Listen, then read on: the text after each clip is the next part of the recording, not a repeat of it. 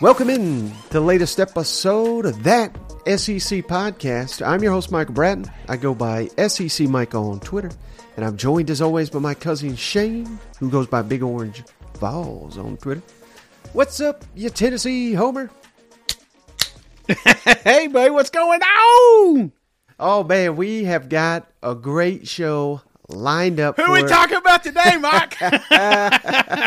the one you've been waiting for, fall camp preview edition, them Tennessee Vols, brother. So, oh man, spoiler alert. I don't think Shane's going to have many losses on this Yep. schedule. So, you may turn it down if you're not a volunteer fan. This may be the quickest pod ever. Let's just say it, undefeated. yeah, so we got a great show lined up, Shane. Couple of uh, items right off the top of the list, though. It is obviously football right around the corner.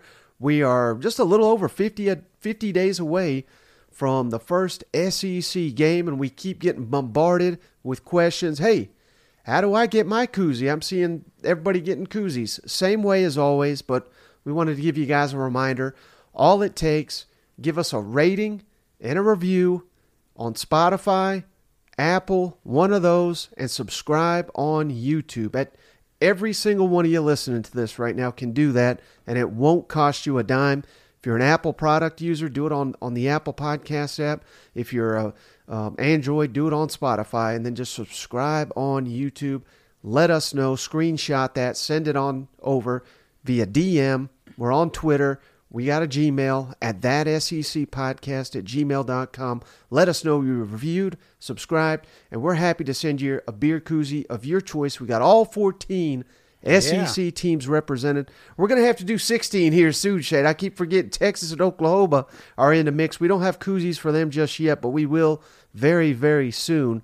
But that's all it takes, and we mail those to you absolutely free. Just our way of saying thanks to all the listeners out there. Absolutely, Mike. And one of my favorite parts is when everybody's got a cold beer in their koozie, like me right here. You're at the game, you're tailgating. You're, I've seen them at the beach, Mike. We've seen them at NASCAR races. We've seen them at baseball games, Mike. We've seen them all over the country, and it's always awesome. Sometimes they, you can't sneak a beer in, but I've seen them hold, you know, cokes and, and stuff as well. So, hey, again, this is nothing. This is nothing. It took me two seconds to write a review. You didn't even got to write a review. Now, Mike, this is this is how easy it is. You just go five star screenshot. You ain't got to say nothing. You know what I'm saying? I mean, it'd be cool if you did because we. I'd like to get back to reading them back in the day. That's what we used to do. So maybe we'll start doing that again. But brother, if you if you got a if you got an Apple pod, product or or or an Android, jump on there, give the five star rating, get on YouTube, hit the subscribe, and boom, you got yourself a koozie. And speaking of uh, koozies and drinking, Shane, don't forget this is an invite to the entire audience. We're going to be at Bearded Iris Brewing Saturday, July 15th. That's two days before SEC Media Days in Nashville. Shane's going to be there. I can't believe we're getting Shane to Nashville. Yeah. The flying Hawaiian coming all the way out from Hawaii. And then I'll be there for people to yell at Shane. Bearded Iris Brewing, the address 101 Van Buren Street, Nashville, Tennessee. That's in Germantown. It's absolutely free, won't cost you a thing. Just come hang out. Uh, they have obviously beer there, and they always have food trucks. So there's going to be food there as well, Shane. It's going to be a great time. We're going to be there from 3 to 6 Saturday, July 15th. And that, that is Central Time. I should make that Yeah. note, Shane. Nashville Central Time. So 3 to 6, come hang out and just talk some SEC football with us. Yeah, or just just yeah, that's all we want to do is just cut up with you guys, have some jokes, you know, put some names to some Twitter handles. I think would be pretty cool, you know. Maybe unblock a few of you while you're there. you know? hey, I'll say this, Mike. If, if if Mike has you blocked right now, if you make it to Bearded Iris, he will unblock you. That is his vow. You know, Mike's blocked a lot of people. So, but but all serious seriousness, Mike. This is uh, the first time we've ever done one of these. I, I you know, I'm always get anxious and nervous. It feels like my 13th birthday party, and I send all these invites out, and I hope my friends show up, you know, and it's not just family. Even though, Mike, I love hanging out with you, of course, but I'd love to see my other family, my other cousins out there that listen to the podcast that uh, I that we interact with online. Nashville's such a cool little town, man, and, and you don't have to just hang out with us. You got Top Golf right across the street. Go ahead and set up your appointment. Get over there and golf, or you know, you can find some sort of event. I, I joked about Beyonce's performance. It there's always something going on in Nashville. Get your wife out, get your husbands out, come out, have some fun, and and more importantly, let's drink some beer together. You know what I'm saying, Mike? Oh yeah, and there's tons of restaurants in that area, so I mean it's it's a good spot, prime location. Cannot wait. Bearded Iris Brewery again, July 15th, three to six Central Time. We're gonna be down there, Shane. But hey, we got some Tennessee Vols to get to, but before we do that, Shane, just had to lead the show off with this because we had some tragedy in the SEC. Thoughts and prayers out uh, there in College Station to defensive line coach Shane Terry Price passed away suddenly. Had no idea, you know, he was dealing with uh, health issues, but uh, man, this is uh, rare that this happens, Shane, where we have a active coach pass away. But uh, Terry Price been in the SEC a long time. He's been there entire time under Jimbo Fisher. I, I believe he was there prior to Jimbo Fisher. He's coached at Auburn, one of the most respected names in the entire SEC, and a, and a big reason why Shane that they got that monster defensive line that we're so excited about in College Station this upcoming season is coach because of Coach Terry Price, who tragically passed away over the weekend.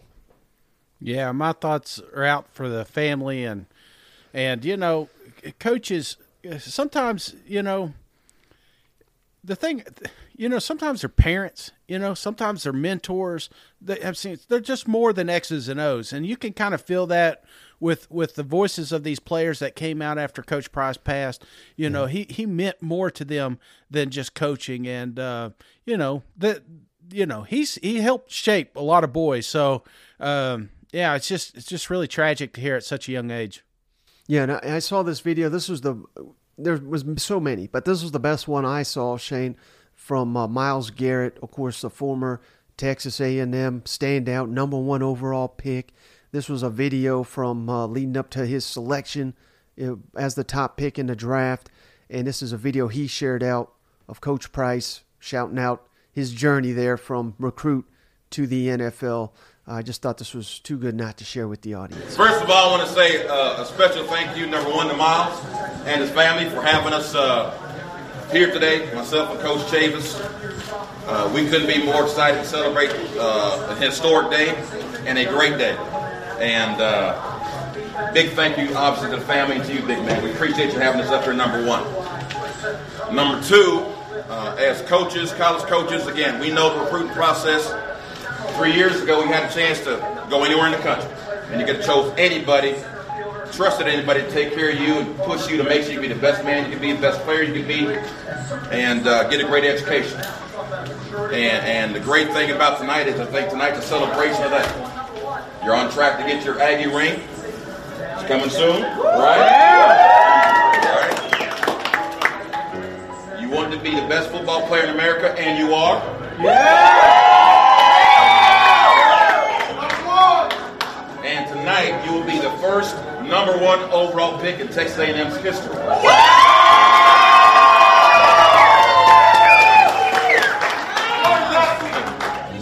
I'm not going to talk all day. We got draft going on here in a few minutes. but I want to say, number one, Myles, I love you. I love your family. Brothers, sisters, I know y'all here somewhere. I, I, I just can't tell you how much we appreciate you. All right? There's not a better representative for Texas A&M there's not a better example of what a student athlete should be. Hard work, dedication. Nobody outworked you. Nobody's more dedicated to the game, and nobody's more dedicated to Texas A&M than you were. And I just can't tell you how much we appreciate it. So again, a small token of our appreciation. And I'm gonna say that when I picked this up, it was covered the whole time. So I hope it is what I think it is.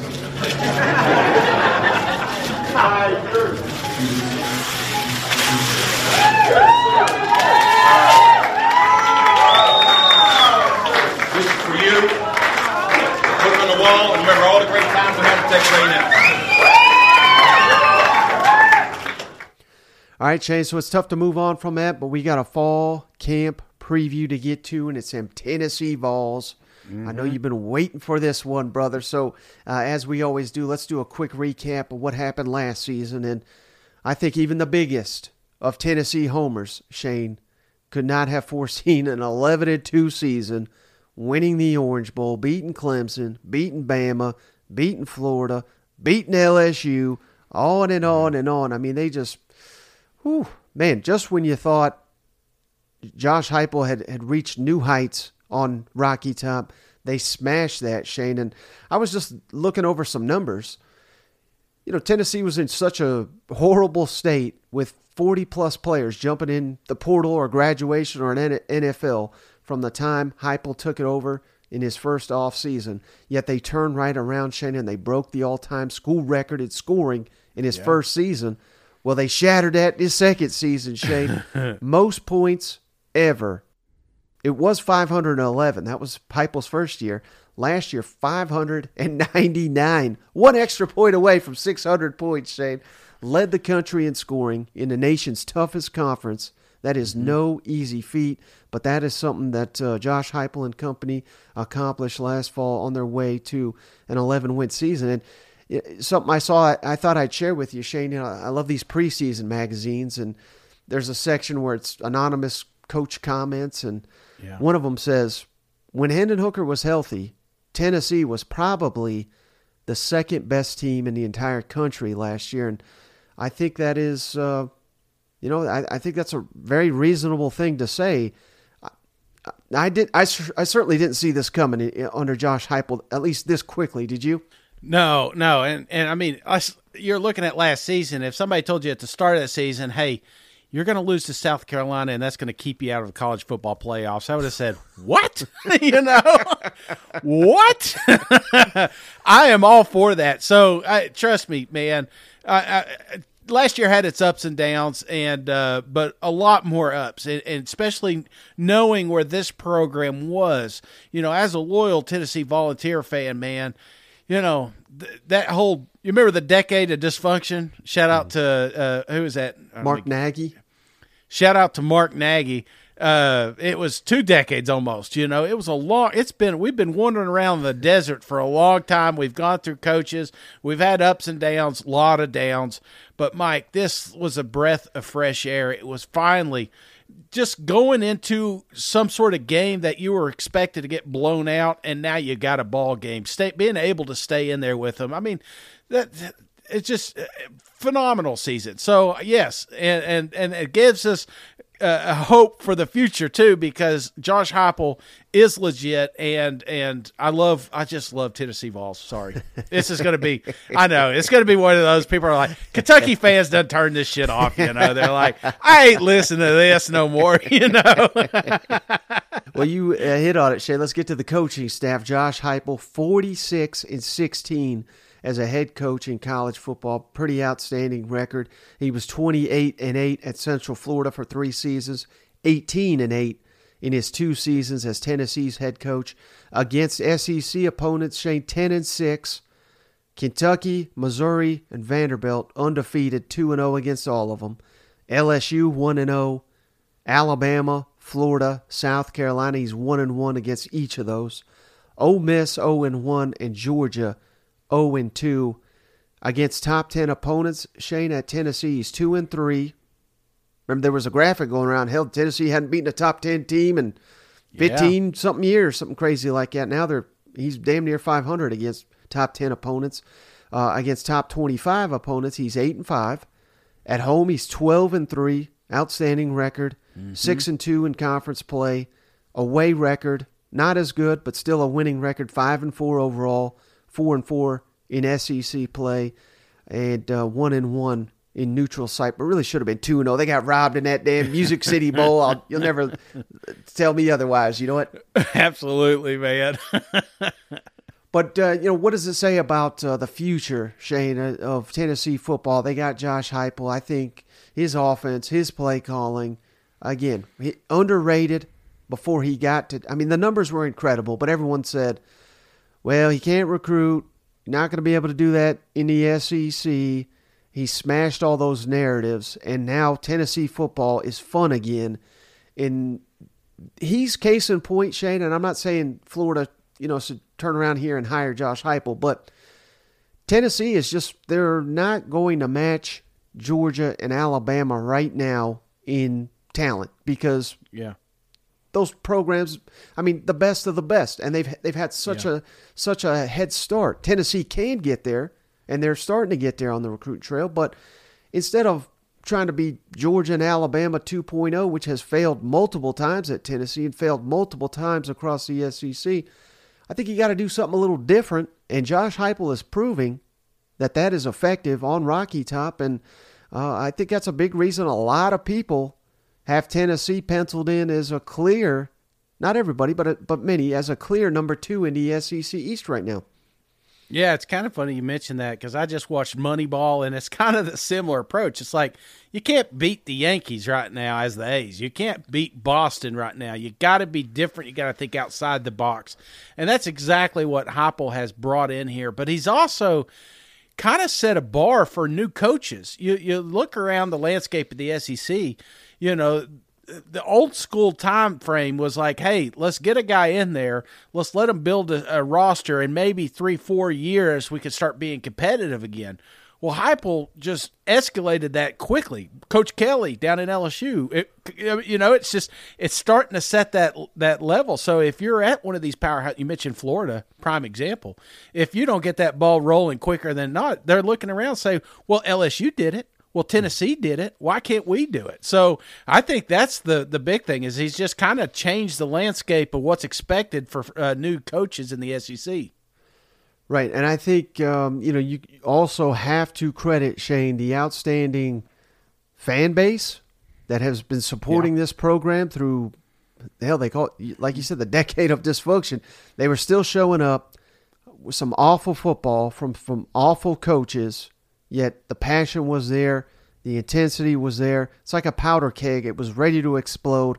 They needed leadership. They changed leadership at the top of the of the school, and that was how they identified Josh Heupel, obviously, and and it just it's like all the pieces have come together, and now in the NIL world, transfer portal world, Tennessee is in a prime prime position to take advantage of the current rules, and hey, they've only done it one year, Shane, at, at an incredibly high level, but.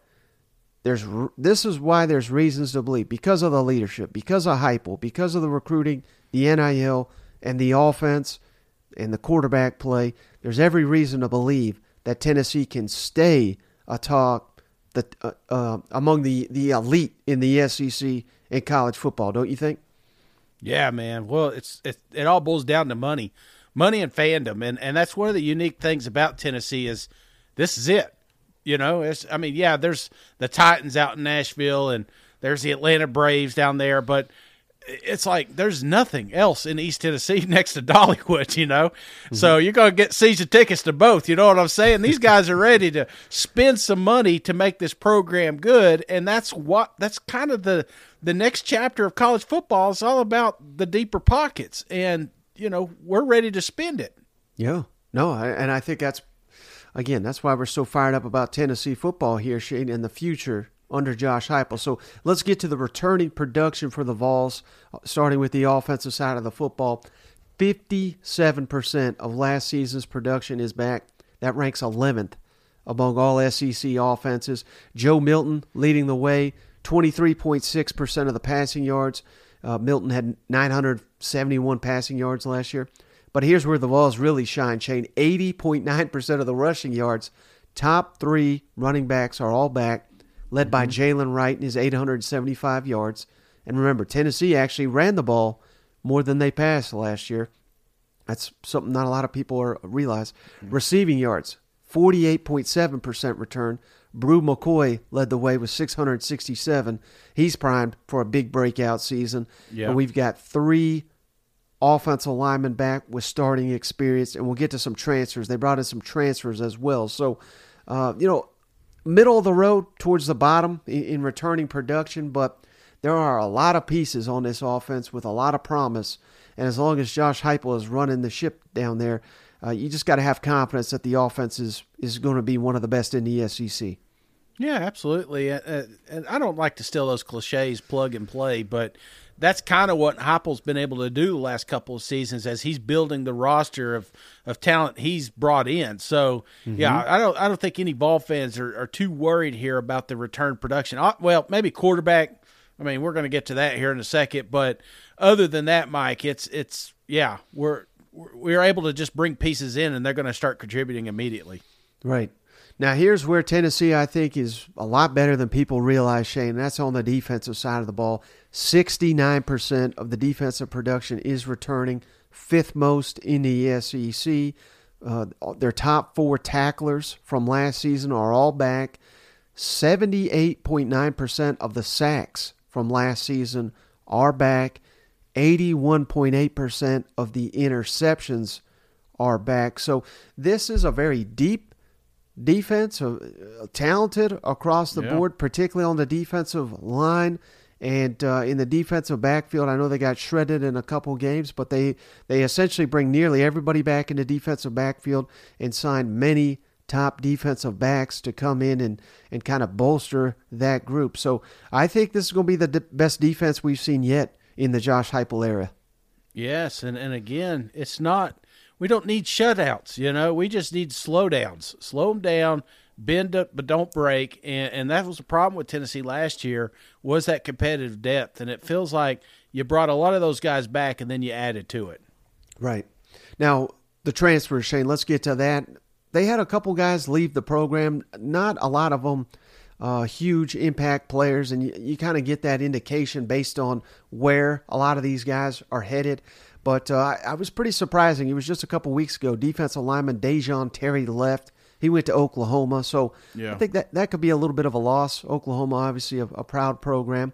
Uh, Len'Neth Whitehead, the running back, uh, I don't believe he played much at all last year, but he's at Georgia now, so clearly a very talented bruiser type running back. If you're at Georgia, you got talent. Yeah.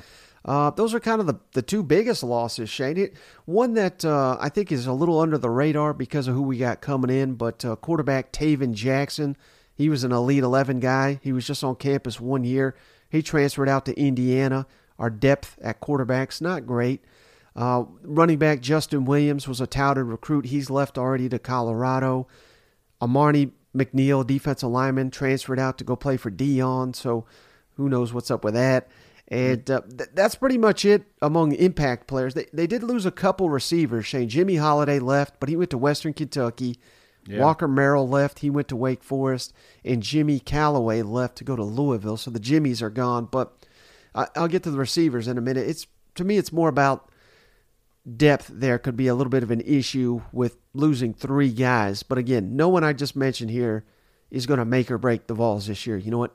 Yeah. Well, I'll tell you something about that holiday kid. I just kept waiting for him to hit, you know, and it just never never came to fruition. So I wish him all the best, obviously. Mm-hmm. But uh, I felt in the age of the portal that we did pretty good here, Mike. Right. And so let's focus on the guys incoming, Shane, like we love to do. And I, I like to go in order of the guys that I think will have the biggest impact for the upcoming season. And it, for me, Shane, it starts with he, he does this, so I don't ask him now. You know, it's funny how I just kind of mold the show. John Campbell, the offensive lineman from Miami, he was the left tackle yeah. for the Hurricanes starter last year, Shane. And I've, I've started listing sizes because I know you love that. Six foot five, three hundred twenty pounds. Oof. So I don't yeah. know. I think they're assuming he's going to come in and plug in right away as one of the left as, as one of the starting tackles, John Campbell. So I, I think he's obviously going to have a big impact.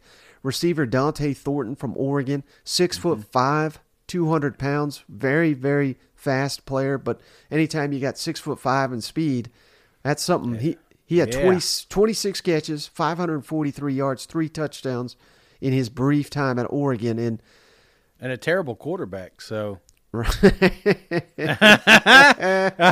just kid, just kidding, you bow lovers. But it, it sounds like uh, you know that's one shade where they they have a very very high confidence level, and I, I think they That's that's what you do with Milton. You go out and you get some six five receivers. exactly. It's hard to overthrow someone who's seven feet tall. You know? Linebacker from BYU, Shane. This guy's going to be an instant impact. Keenan Pili, He was a team captain up there at BYU. wow. 190 tackles, 11 tackles for loss, three sacks. So I think he's an instant starter. They they added his teammate Shane a corner, Gabe Jeudy-Lally, also from BYU, and before that he spent some time at Vanderbilt under Derek Mason. 46 tackles, seven pass breakups just last season for BYU. They needed help at tight end. They got it from a Cal Poly uh, tight end named McCallan Castles. Shane, he was a second team all conference last year. 734 yards receiving, six touchdowns in two seasons at Cal Poly.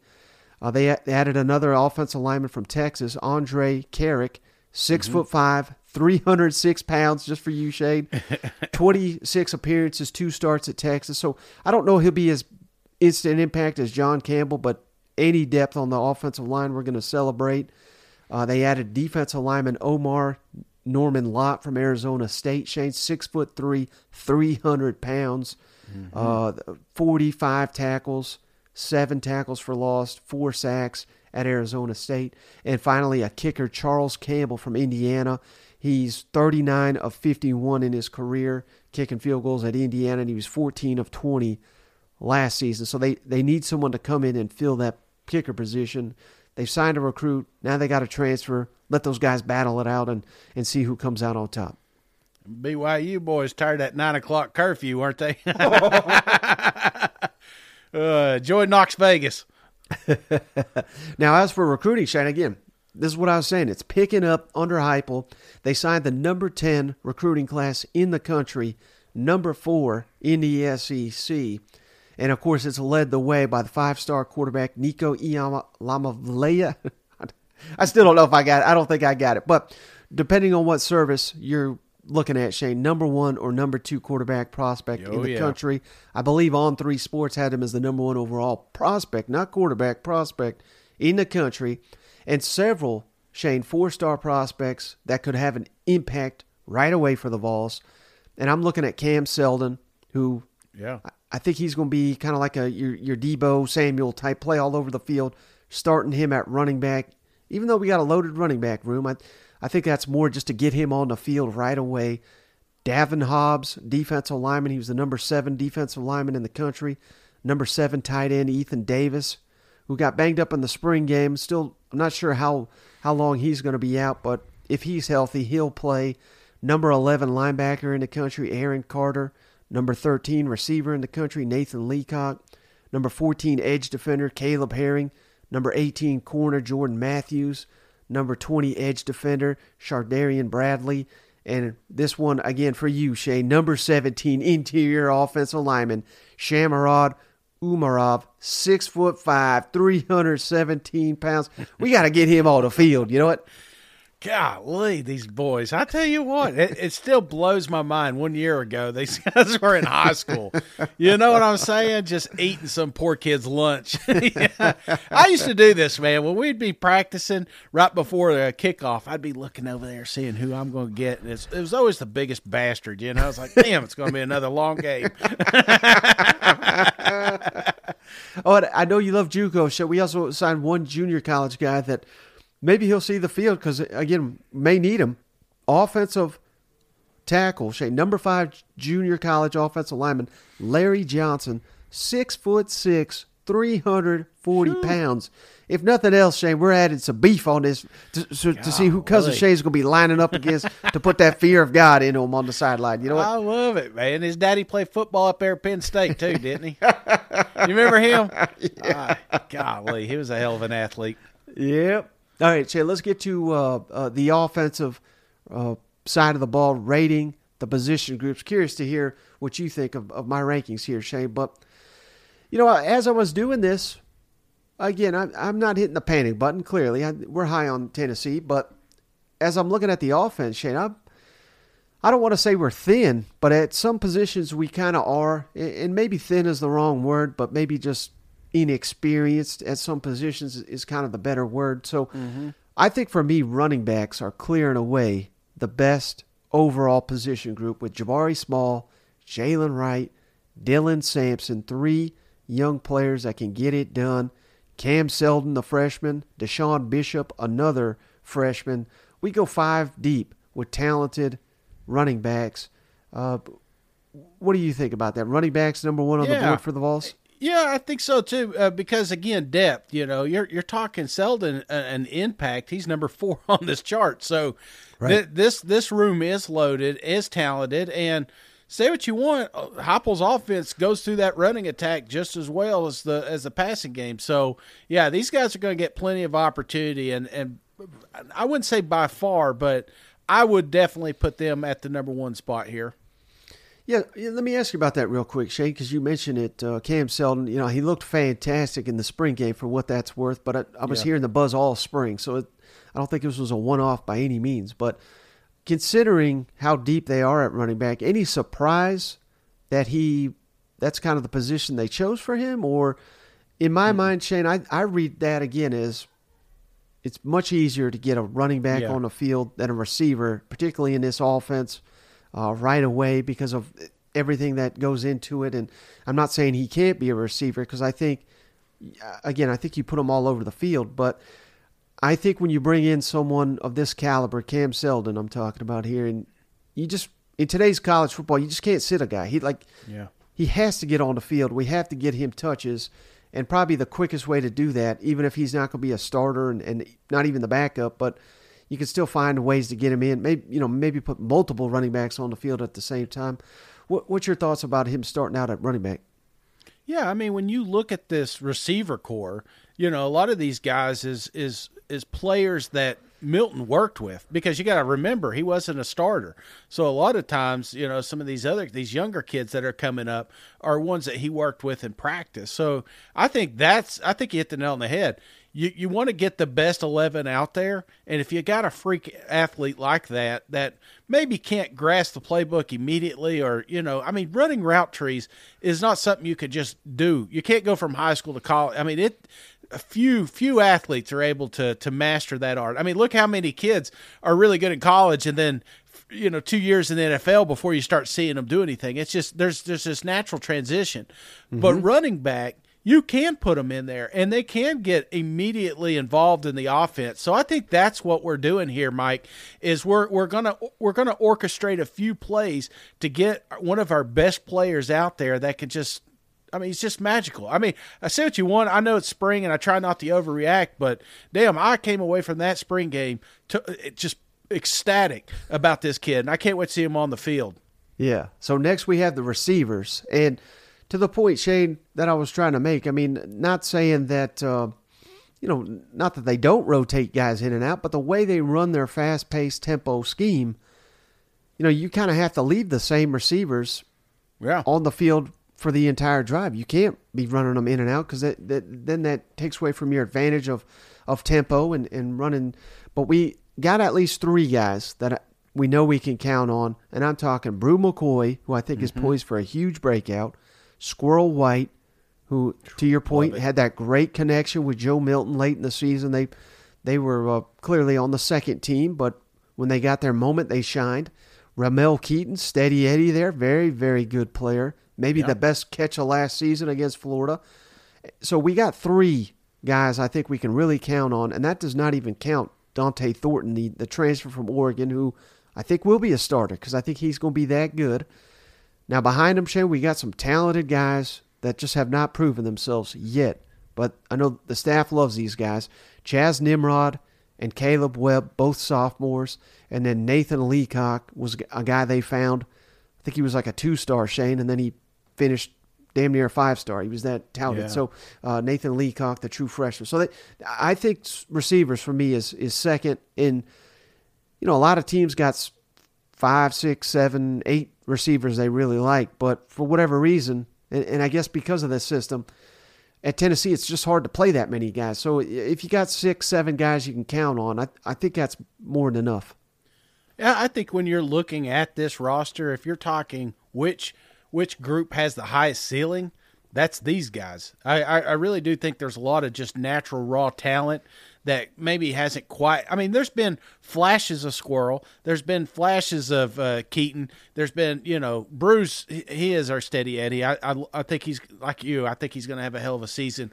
But you know, some of these other names, you know, kind of question marks. But if they figure it out, which I truly think they will in this Heupel system, they, they they'll be the next superstar to come through campus, the next you know player to get drafted in the NFL. So yeah, that's that's kind of what Tennessee is creating here is a is a revolving door for these receivers receivers to come in and launch themselves into the NFL.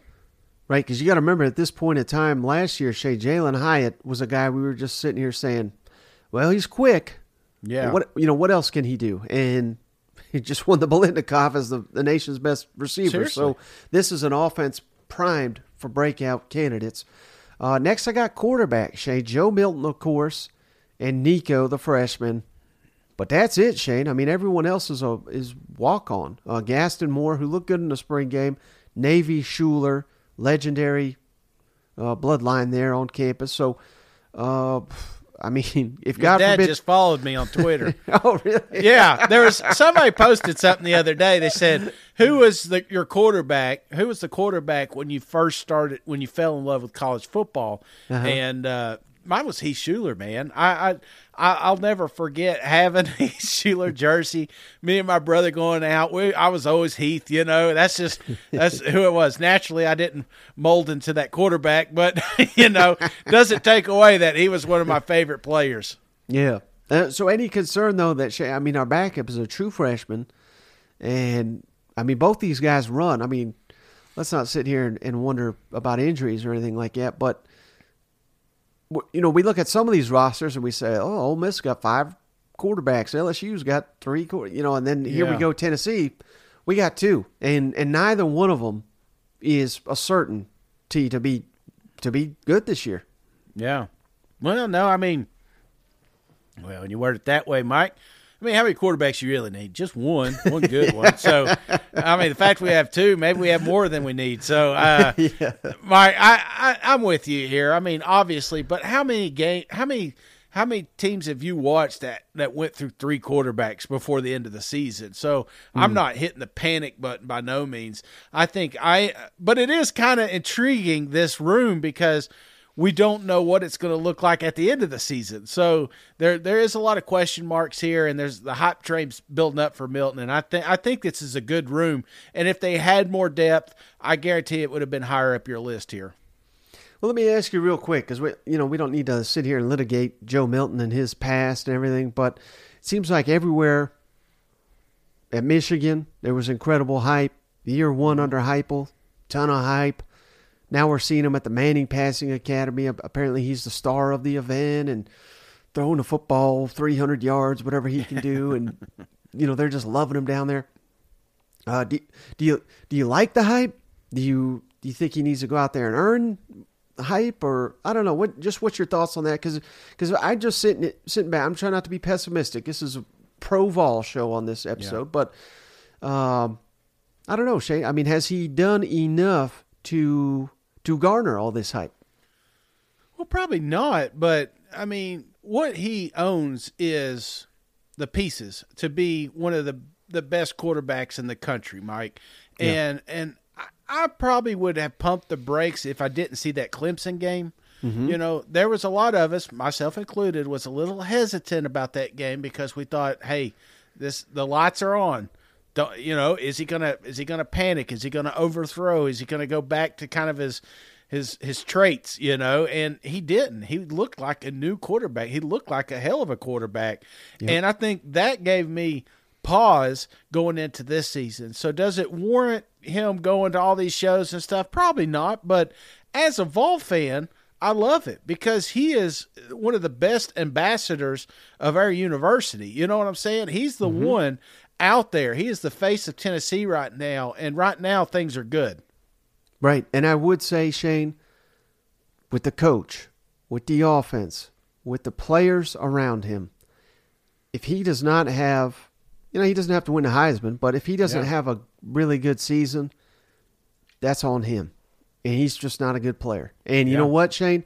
They got one behind him that he may not be ready to take over and be lead Tennessee to an SEC championship is year one. But I, but everything I've heard, they've they've got one hell of a quarterback behind him. So I th- I think they'll have an answer one way or another. Uh, I, I think they're going to have good quarterback play late in the season. I, I think they will too, Mike. But again, back to how we started this show, Tennessee has got to do things a little bit differently than than Georgia or a team like Alabama or even LSU. Man, mm-hmm. you know this isn't this isn't one that we that we've got a handful of five stars just dying to get into our school. So unorthodox, but let's have some fun, man. That's kind of the way it is, it feels. It's it's like grip and rip. Let's run fast, you know. Let's have fun, and then start putting people in the NFL. You know that draft I think was the biggest one. You're taking kids like you said that had no name, and now all of a sudden they're a, first round pick. So I, I think that's that's the beauty of what Tennessee can can do for some of those kids that are are just looking to have some fun, man. You know, right. And as I sit here and just think about it, Shane, it's just funny how college football can work. And I don't want to sit here and compare Georgia and Tennessee too much because they're so different. But remember when Kirby got that job, Jacob Eason was the savior. And he yeah. was going to lead us to glory, the five star. He had the arm. He's going to be the next Matt Stafford. He goes down. Some kid named Jake Fromm wins back to back to back East titles first season, leads him to a national championship appearance. Uh, you, you know, Jalen Hurts comes out of nowhere to, to be a star at Alabama. He did not win the job out of camp, but the, the guy they did name the starter, Blake Barnett, was awful. They so, so it's just weird how things play out. Uh, Justin Fields was going to be the next yeah. one at Georgia, and then you just never know, man. It, then it was Stetson Bennett. Now he's the all-time best Georgia quarterback of all time, according to many. I mean, no one saw that coming. You know what I mean? exactly. You just you never know when when it's going to happen. And, and and we could sit here and we we talked Milton. We could talk Nico. It could be the same thing. You know, put Nico on a pedestal and then you know, what if it doesn't work out? What if Joe Milton is legit? You know, I mean, there's what ifs. That's that's the beauty of this game. Mm-hmm. It, it only takes a couple of Saturdays to figure out if you've got anything or not. Yep. All right. So next position group. Jay, sorry for that going off the rails there. No, Off, that's okay. Offensive line. Again, we're bringing back three guys with starting experience. Cooper Mays. I think he's very very solid. Javontez Spraggins, another great piece to build around. And then Gerald Mincey. No guarantee he'll be a starter, but he's plenty of starting experience at tackle. Mm-hmm. Players were returning with experience. Dayne Davis, Ollie Lane, J.J. Crawford. Young players that could step up. Addison Nichols, uh, that Shamurad, the, the huge guy, and then uh, Jackson Lampley. He's been around a little while, so I, I believe he's a senior. So not a young guy, but then transfers: John Campbell, Andrej Karic, the guy from Texas, and, and the one from Miami, and then the junior college, Larry Johnson. So tons of pieces. They really need to figure out the five to move forward with. So that, that's kind of why they're further down my list, just because I I just threw a lot of names at you. You can obviously can only play five of them, yeah. um, and I have no idea aside from uh, Cooper Cooper Mays and Javontez Spraggins. I think they're the only ones that are certainties to be in the starting lineup this fall. Yeah, well, I mean, and Cooper couldn't stay healthy either. So, I mean, right. there. This is. I don't want to. I guess I'll go ahead tip it. This is my camp question right here, man. The burning mm-hmm. question is: Can this offense get together? Because you lost a lot of good pieces last year, man, including a first round pick that literally kept your quarterback upright the entire game. So, right. you know, I that's that's tough to replace with one guy, you know, and so they've got several that have left. So, yeah, this is my my burning question is how quick do these big uglies get it together? Now, uh, continuing the camp theme, Shane, I, I think I just have something against tight ends or something, but I, they're last here on my list go. here. Jacob Warren, Charlie Brewer, who was at Central Florida under uh, Heupel, uh, the transfers, McCallan Castles, and then the freshman, Ethan Davis. So there's talent, but it's inexperienced, it's unproven, and I guess I just hate tight ends. Yeah, one second. Let me mute the fly in Hawaiian here. He's already pumped up about the bearded iris. Hasn't even told his boss he's going to be gone that week. uh, Mike, I, am I'm, I'm with you here. Tight end again, not a pivotal spot for for the Vols, but again, a position I'd like to see get more involved and that like you like you said, they're they're unproven, but there, there is a lot of talent in that room. Right, and with this offense, you can get a lot of production. I mean, Fant, remember he was, it was basically like I didn't think he could play college football, and yet under Heupel, Fant was a love hate relationship, wasn't he? But- I'll let he- you know every. he he, he just scored. I mean, he was a big piece Yeah. of that team last year. Yeah, he was. Hell yeah, he made some key key spots, and then he he was got back there as running back. You know, so I Right. mean, the the kid did everything he could for Tennessee Vols, and that's why I'll always be indebted uh, to Fant. But like I said, me and him, we had a we had a love hate relationship sometimes. like, how the hell did you drop at? You know, then he scores scores a touchdown. I'm like, man, I love that guy. You know, He even threw a touchdown, if you remember. Shane. absolutely, absolutely. Oh, you let me know definitely when that happened.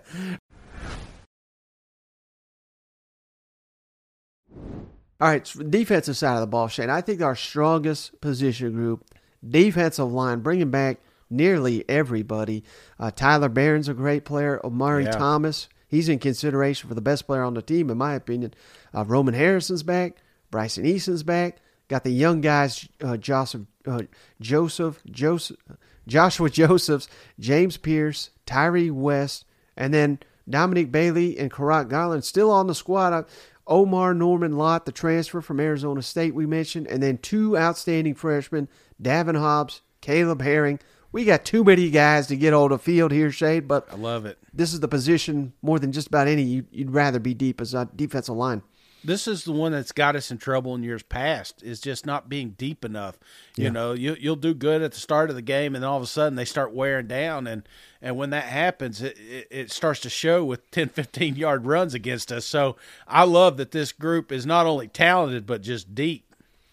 Right, and they just didn't get enough credit, Shane, for uh, stuff in the run like they did. I mean, hell, Alabama couldn't run, and that was a big reason why they beat Alabama was this defensive line at- last year. I mean, pull up the running backs they went against, man. They went against some dogs last year, Mm-hmm. and uh, I think that's that's sometimes you're not brought up when things aren't. You know, like if if it's a quiet day at the at the rushing front, they're not saying, "Well, look at those defensive linemen." You know, when you start getting these gapping runs, it's like, "Oh man, look at this missed tackle." You know, it's like it's like you only point me out when I'm doing bad. Yep.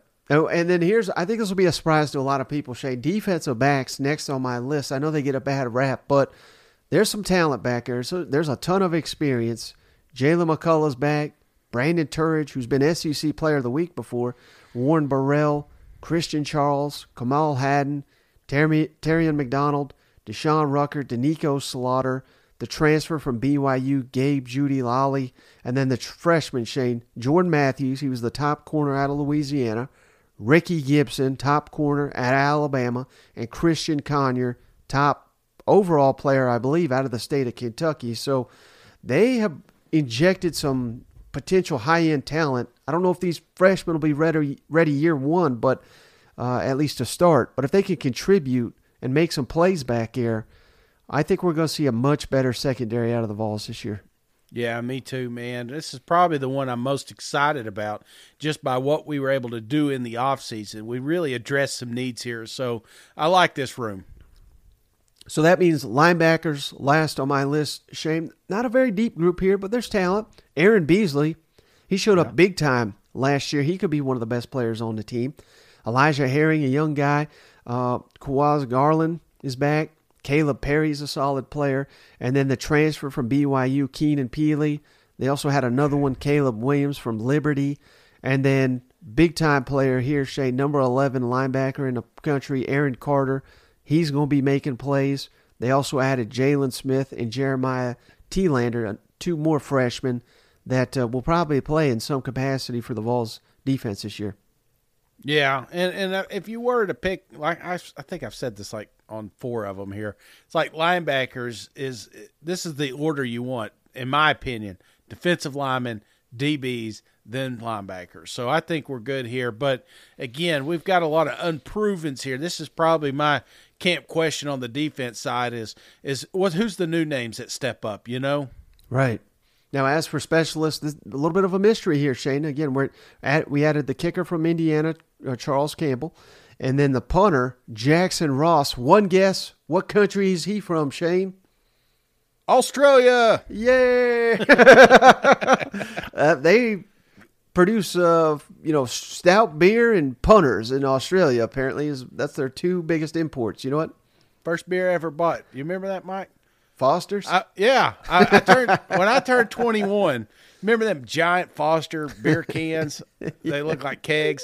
So I went to the gas station. 21. Got my ID, burning a hole in my pocket. Just can't wait for him to ask for it. You know. I get to Foster. I check out. She didn't even card me. I was like, damn it. You know. I was like, aren't you curious how old I am? She goes, no, you look good. All right, Jay, Top ten Vols as rated by the NCAA video game if it was out this fall. I've said this before. I, I think it caught you a little off guard. I'm going Cooper Mays, 92 overall. I think he's a great center. Uh, but I, I'm also giving a 92 to Omari Thomas, a defensive lineman. So I love the fact that, uh, at least in my opinion, the top two players are on the line of scrimmage. Yeah. Bru McCoy, I'm giving him a 91, the receiver. I think he's primed for a big breakout year. Uh, Javontez Spraggins at right guard, also giving him a 91. Tyler Baron, the defensive lineman, giving him a 90. So very Yeah. strong here in the line of scrimmage. Aaron Beasley, the linebacker, giving him an 89. It's also what I'm giving Joe Milton, Shane, 89, with the potential to get a lot higher. Uh, Jaylen Wright, running back, 88. Squirrel White, receiver, 87. And a little wild card here, Shane. Nico, 86. So Ooh. that's pretty high for a true freshman, but not far off from Joe Milton. Because that, that's just the caliber I think Nico is. Not to say he's pushing for the starting job, but um, I, I think I think he deserves that. Yeah. Did you think about putting Keyton up here? I mean, how close were you- is he to making the list? Uh, honestly, yeah, not in my top ten, but uh, Yeah. I mean, I, I think he's gonna he's gonna put up some numbers in this offense for sure. Yeah, I I really do. I I think he's one of the breakouts in my opinion, man. People aren't talking enough about him, but yeah, I was just curious if he was close to making your top ten. I like how I put two receivers in the top. He said, well, "What about the third one? What the hell here?" Because this is gonna be a three-headed monster, man. You know. So, all right, I get you. All right, biggest camp questions for me, Shane. You already tipped a hand on yours. So what offensive line certainly, but for me, it's all about Joe Milton, and it you know it's not that simple, but we've made it that simple this offseason. Can he handle the hype?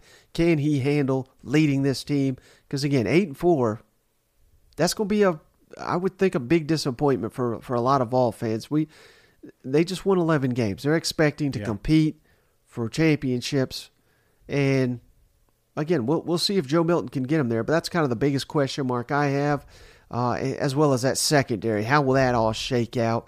Uh, what's on the top of your list?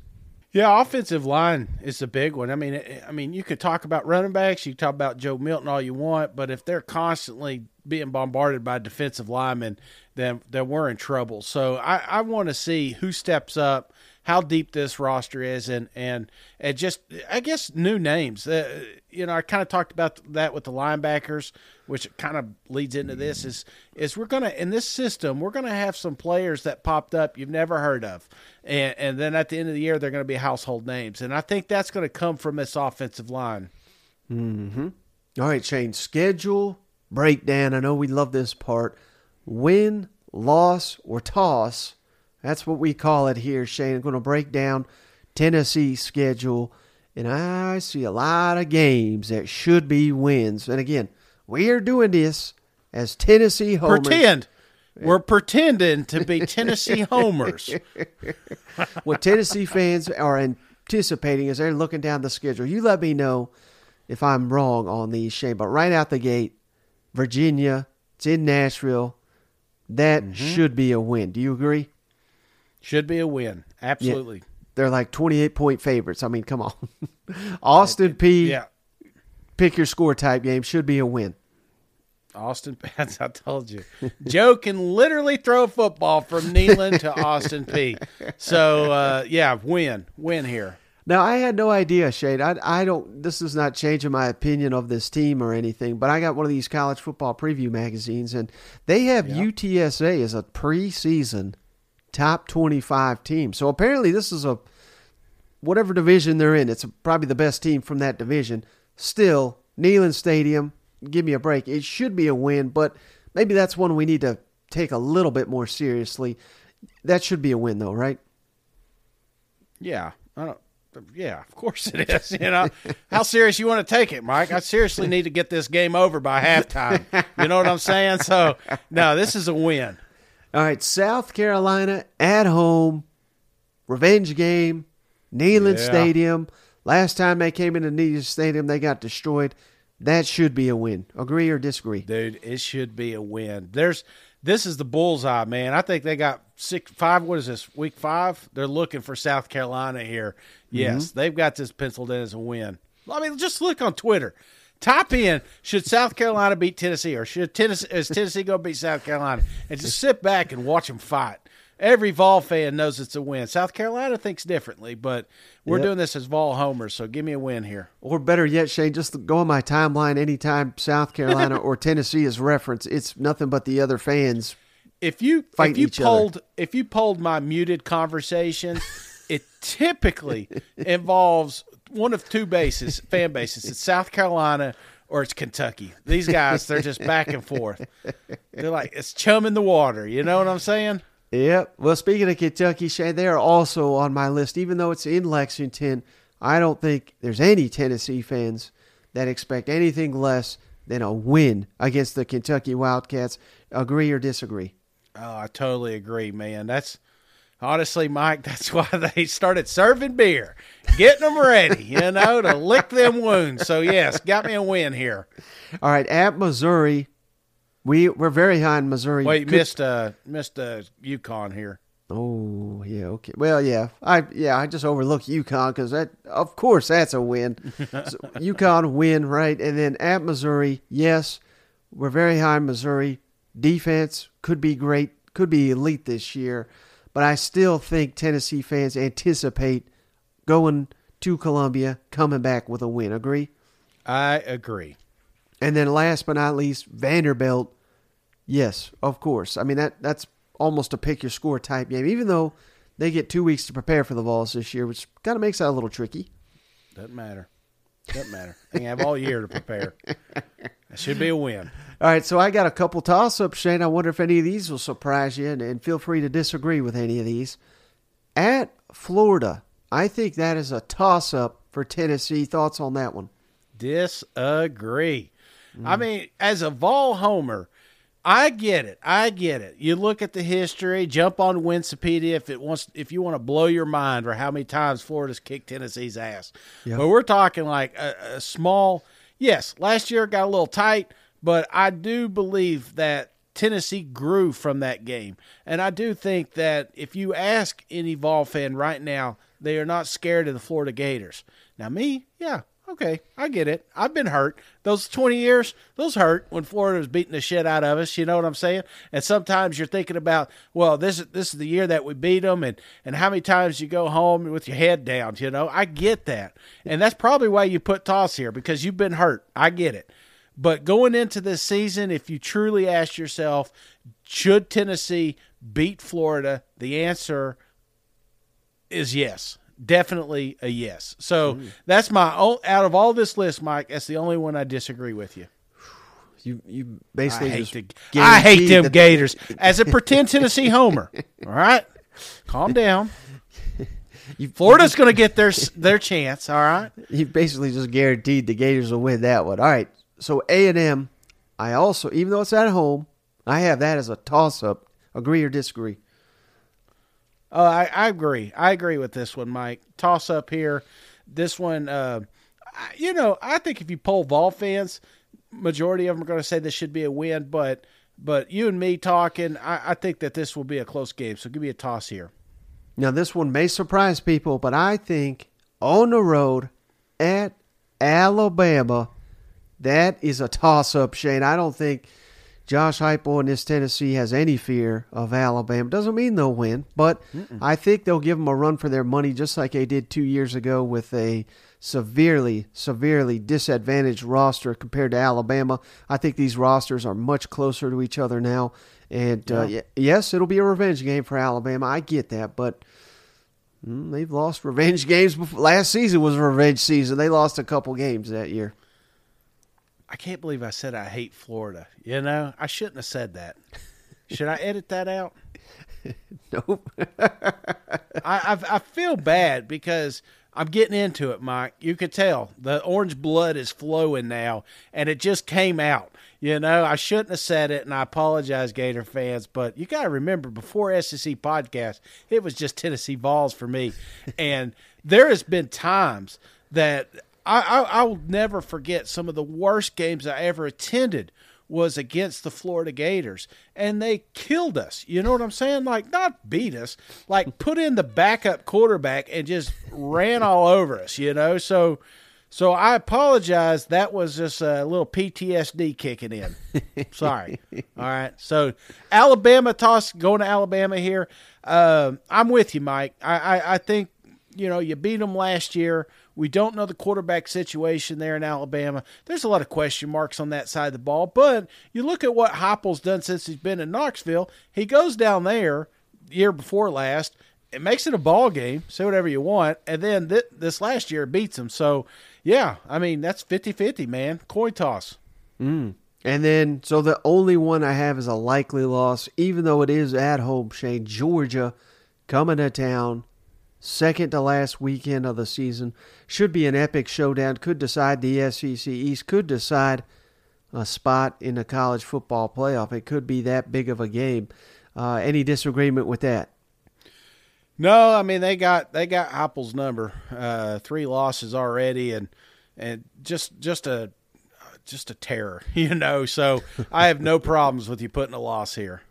All right, so let's predict the schedule, Shane, game by game as Tennessee homers. And again, we already kind of referenced it, but Virginia, it is in Nashville, so not in Neyland Stadium, but a huge favorite the Vols are against one of the, the worst teams in the Power Five last year. Tennessee, give me a win for Virginia. Yeah, I'm with you here, Mike. This one, Virginia, like you said, worst team in it's the ACC, right? They're the ACC Yeah. still. I can't tell who's in that conference anymore, but you know they're really bad. There's no reason this should be a ball game. Uh, this should be an absolute bloodbath here. I, and, And, I the think I, kickoff for the Joe Milton Heisman race. I said win for Virginia. I meant obviously against Virginia. Yeah, I hope I got you. I hope you got that. All right, Austin Peay again. Easy. I mean, this is one of those Shane where they like come out and they score a touchdown on the first play. There, at least that's what they have been doing under Josh Heupel. I mean, they could score seventy points in this game. Yeah, or, or yeah, you saying Austin Peay scores first? Is No, no, no. saying? I'm saying Oh. Tennessee under Heupel. I mean, my God, they they take no time to score on these poor teams. I know, but th- th- this is kind of a weird game. You got Florida Gators the following week, so it also does feel like one of those like you let Austin get that first one in, and then you open up the floodgates. But no, this this is going to be. An I don't think Austin Peay's gonna score a touchdown. I really don't. You're probably right, Mike. I'm not going to argue with you here. I mean, seriously, I, I hope. Here's what I hope in in this game. Actually, the first two games is that we start getting some of these younger players involved. So, yeah, I mean, because it is tough to break into that wide receiver core because the way Heupel runs. It is tough to get you know into that starting rotation with that offensive line. You know, but these games right here gives those kids, those younger kids, opportunity to prove themselves. So, uh, very interesting game, even though Tennessee's going to beat them real bad. Right. I mean, I basically think the first two weeks, Shane, the the plan is right after training camp, obviously, to get Nico in for the entire second half of both of these. I mean, that's Yeah. that's how that would be my game plan. Yeah, absolutely. And it sells tickets, Mike. Don't forget, this is show business, baby. All right. So at Florida, week three, big big showdown. Whew, I mean, Florida will have already tra- traveled to Utah if they if they beat Utah like they did last year.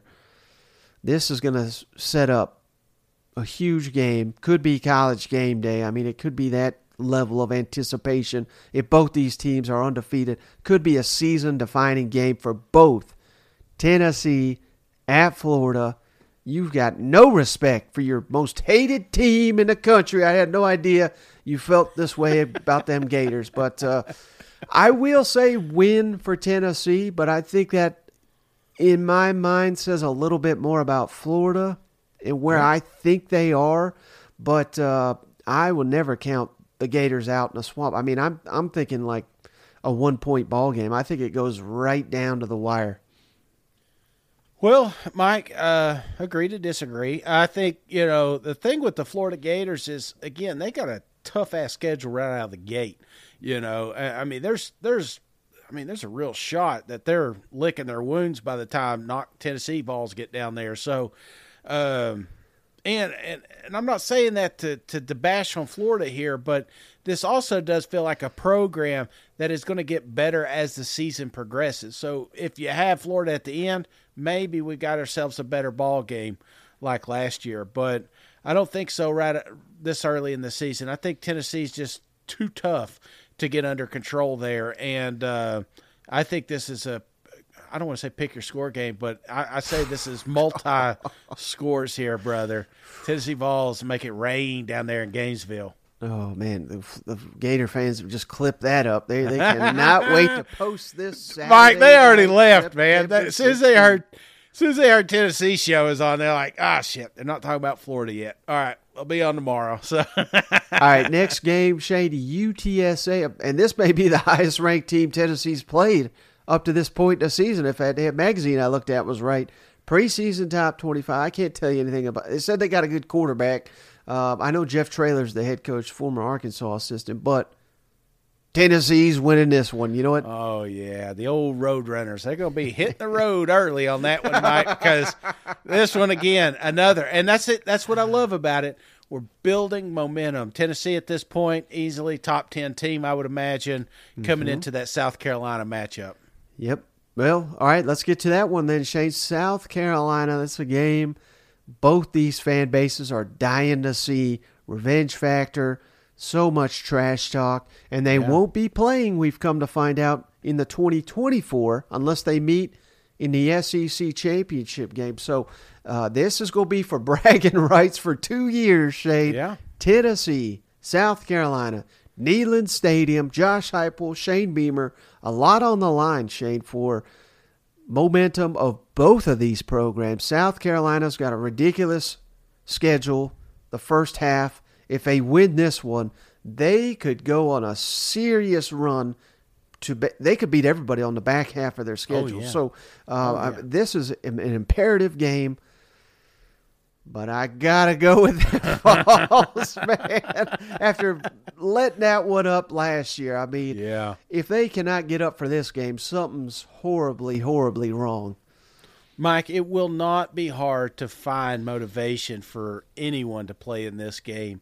You know, you can turn on the tapes, you could turn on the social medias. You know, South Carolina up to this point is just I mean, they just enjoyed that parade, and they should, Mike. I mean, it was a hell of a matchup. They beat the hell out of us. South Carolina is uber talented. I'm I'm not knocking them here, Mike, but this game became personal. And if if Heupel's shown you anything, I mean, he's he's a football player. You know, he's he does not forget. Look what he did with uh, Eli. You know, after making fun of them Tennessee Volunteers all publicly and, and, and getting on to us about our, our endeavors with the NCAA. You know what I'm saying? look what look what happened. He didn't turn it off.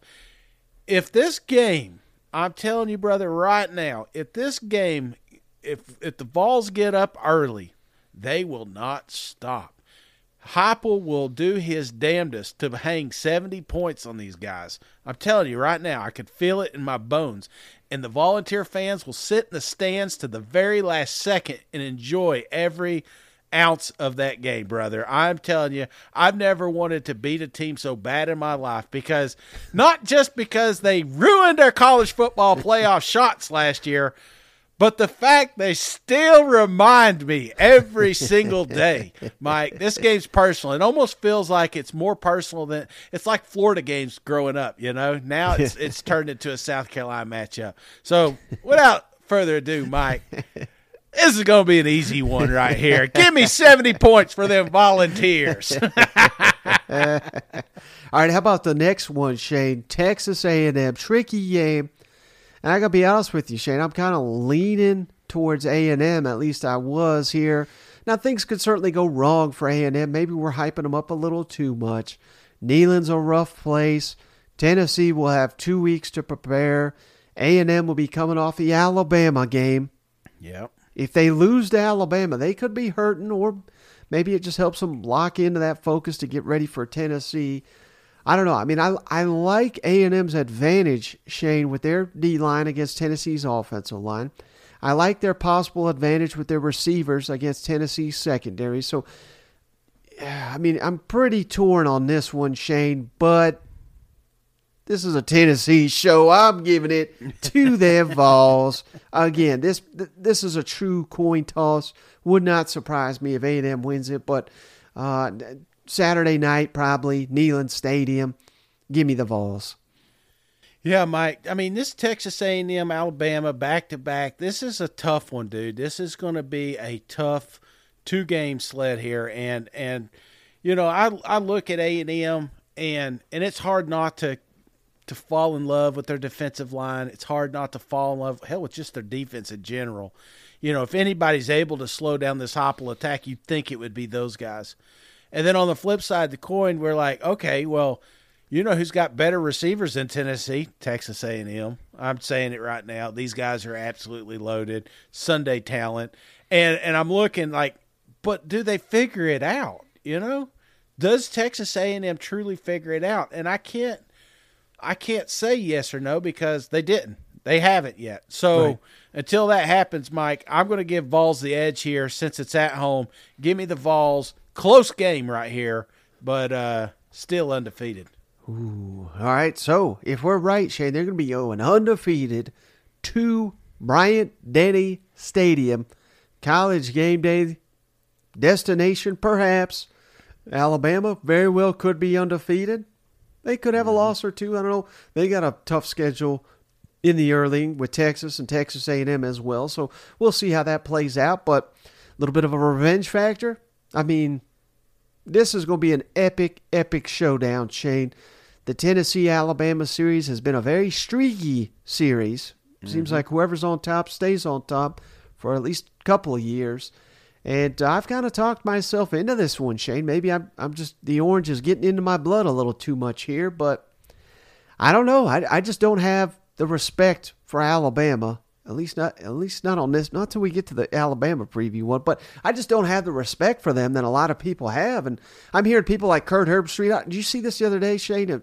I think he was on Pat McAfee. He said, "I haven't even dug into my previews, but I'm picking Alabama to win it all." And that's kind of the if you're going to pick Alabama, that's what I expect to come out of your mouth. I've not done my homework. Yeah. I'm just picking it because it's Nick Saban and the dynasty, and I don't do my homework. That's what I think.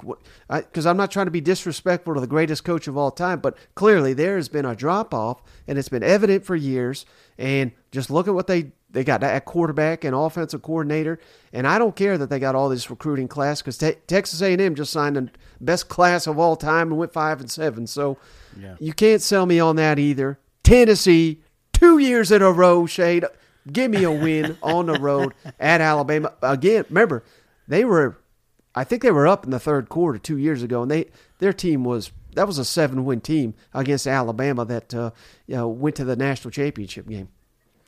Mike, Mike, Mike, Mike. You know, I, I, look at Alabama, and and what concerns me with them is this defense is legit, brother. I, I'm telling you, I saw it in the spring game.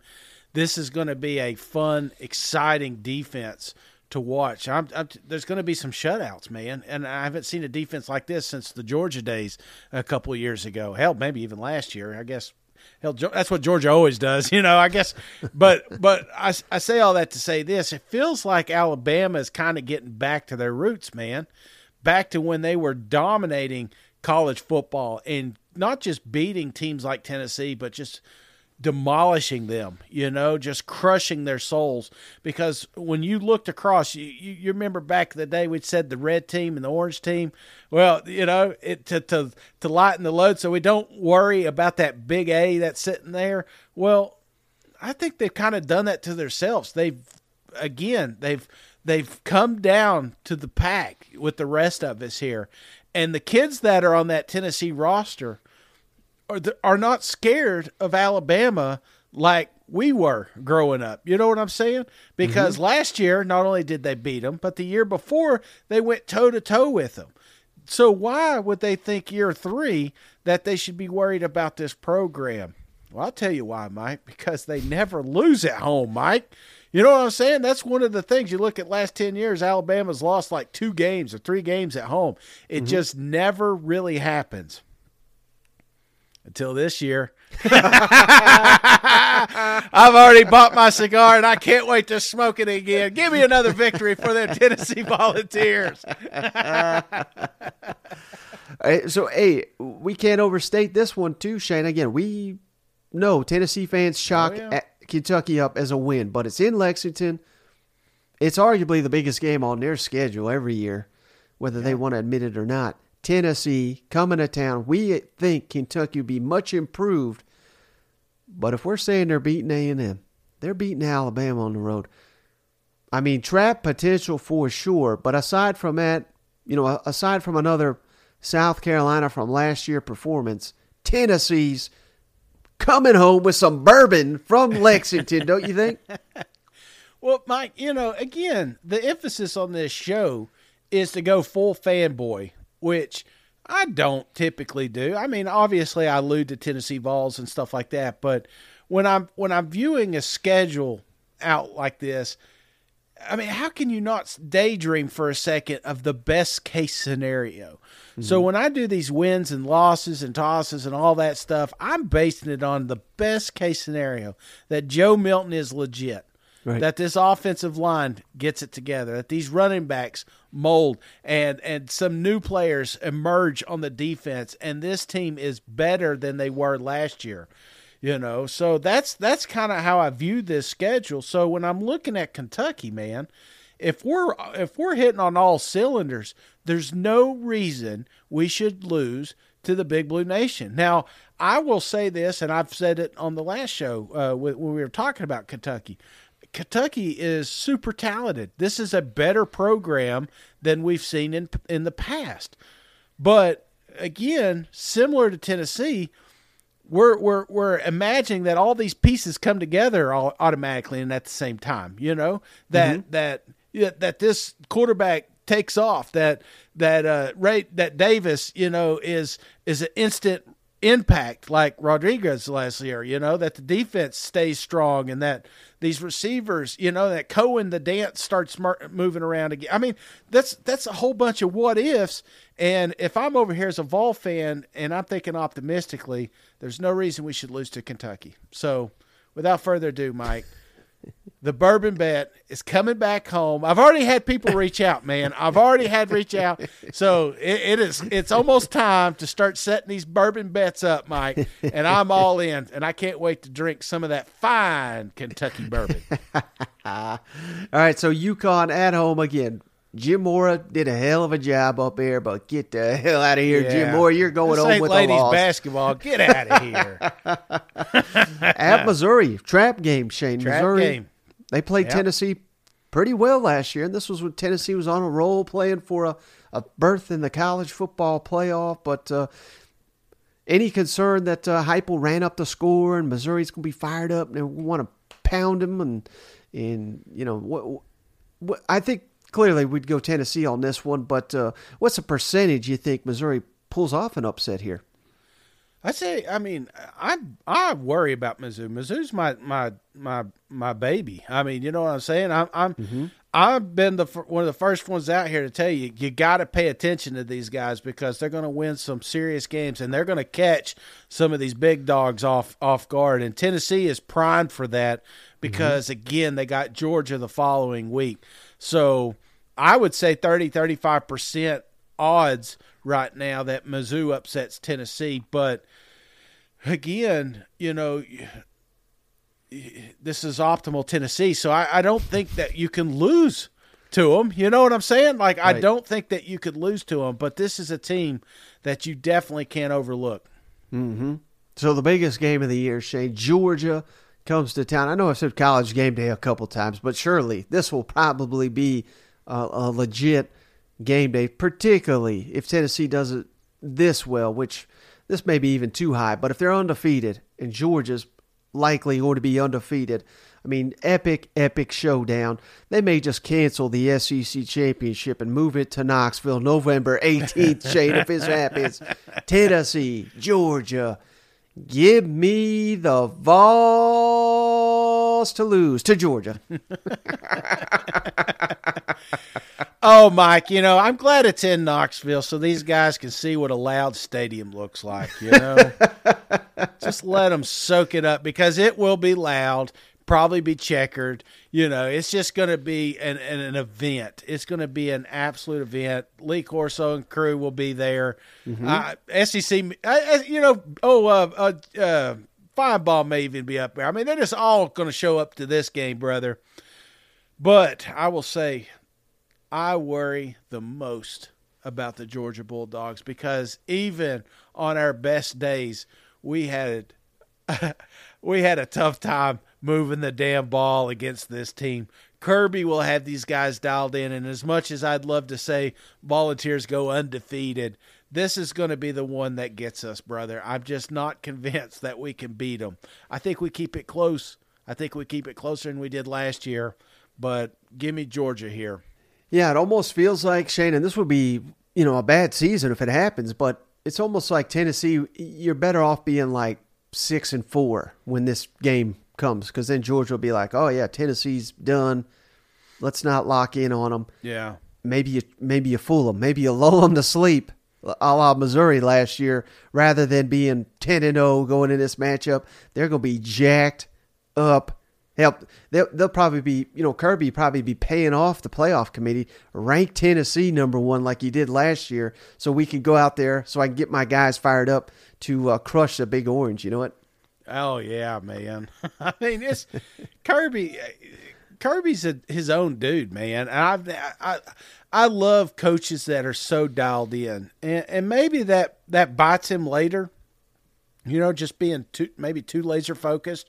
But as of right now, I'm, I, these pregame speeches and shit, man. And I'm not a Georgia fan, but I'd want to walk. I'd run a run through a brick wall. You know what I'm saying? I don't even run. You know, but like I'm afraid that if I don't, Kirby will be mad at me. So uh, th- this this is an absolute dude, and and uh, Georgia until they show a flaw, you know, I it's they they're creating a dynasty down there. So uh, still going to be a, a hell of a matchup. So Vanderbilt at home, obviously, we'd pick a win But in there. if they right? win, Mike, if they win, oh my God, could you imagine? I I thought Alabama. Which one?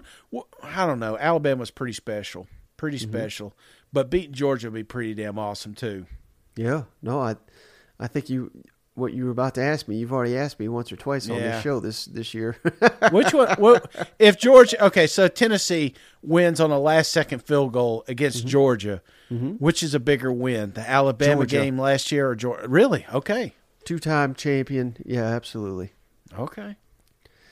yeah. So Vanderbilt, I- obviously, we're gonna pick a. That's a home game win, eleven and one.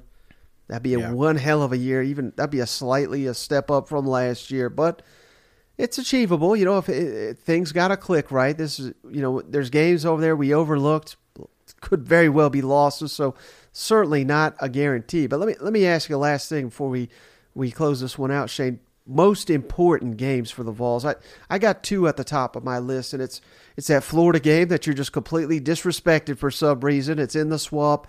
I don't think Tennessee can have a magical season if they lose to Florida. I think that kind of resets expectations and and I don't want to say doubts set in, but some doubts. You know, Joe Milton, there- there'll be talk. Can he really do this? Is it time to go to Nico? There, there'll be a lot of narratives, and Billy Napier and company will Yeah. get a lot of momentum if they upset Tennessee in the swamp. So that is number one on my list. But I, you cannot overlook Texas A&M either, Shane, because I think not that you can't lose to A&M and turn around and beat Alabama on the road, but I think that's very very difficult. And if you drop to A&M and Bama, which that's not a stretch. These are two outstanding teams, maybe maybe two of the top 5, top 3 most talented teams in the country. If you lose to both of them and then you go on the road to Kentucky, there is a real chance you're on a 3-game slide there exiting Lexington. So that's why I think that A&M game is the second most important. Got to win at home. You have to win your home games in the SEC to compete for championships, and it's all about finding ways to win on the road. That's that's the difficult part. But uh, I, I what's your I- thoughts on those? Well, I'm going to go a little different here. On, on I'm going to Kentucky's the first one for me, just because of, of placement. Um, you know, you're you're coming off like you said, A and M. That's not a guaranteed. I mean, hell, you could lose that one. You could lose Bama. Then you got Kentucky there. You know, a lot of times, if you have that little streak of of negative just output, you're sometimes you you, you have a dud when you go like away from campus. So I, I don't know that that one right there scares me a little bit because even if you beat A and M and lose to Bama, you know it's still going to be just that natural hangover effect, and, and that can linger for a couple of games, and you ca- just can't afford it with with these uh, with these Wildcats because they're pretty damn good. But the last one for me, Mike, would be Mizzou. Um, right there before Georgia. Again, a team that you could easily overlook. Uh, it's it's a team that you know, obviously we, we beat them bad if you're looking at the scoreboard, but there was a moment in that in that game last year when I was like, shit, this this team's pretty good. They're just not deep enough, you know. Well, they're deeper this year, so that's that's what concerns me uh, because that secondary can lock down this Tennessee offense. So those are the two. I mean, Alabama, Georgia, you're going to put those up there. Even Texas A&M, it's like, hey, I hope we win. You know, I hope we beat these guys. But Kentucky and Mizzou, Vol fans are expecting to win, which would hurt even more, similar to that South Carolina South Carolina game last year. Uh, so those those are the two that I've got circled. Well, buddy, hey, another fall camp preview series in the book. Got anything before we hop off the line? No, man, this is uh, this is fun. We should do it again tomorrow.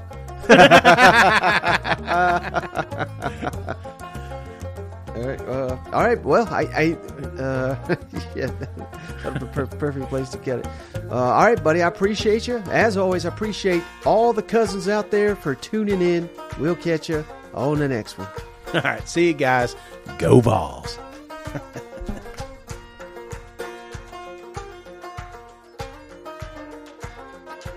Hey, buddy, this beer's for you, Mike, and cousin Shane. That SEC podcast loves the pirate, and the pirate loves that SEC podcast. Hail State.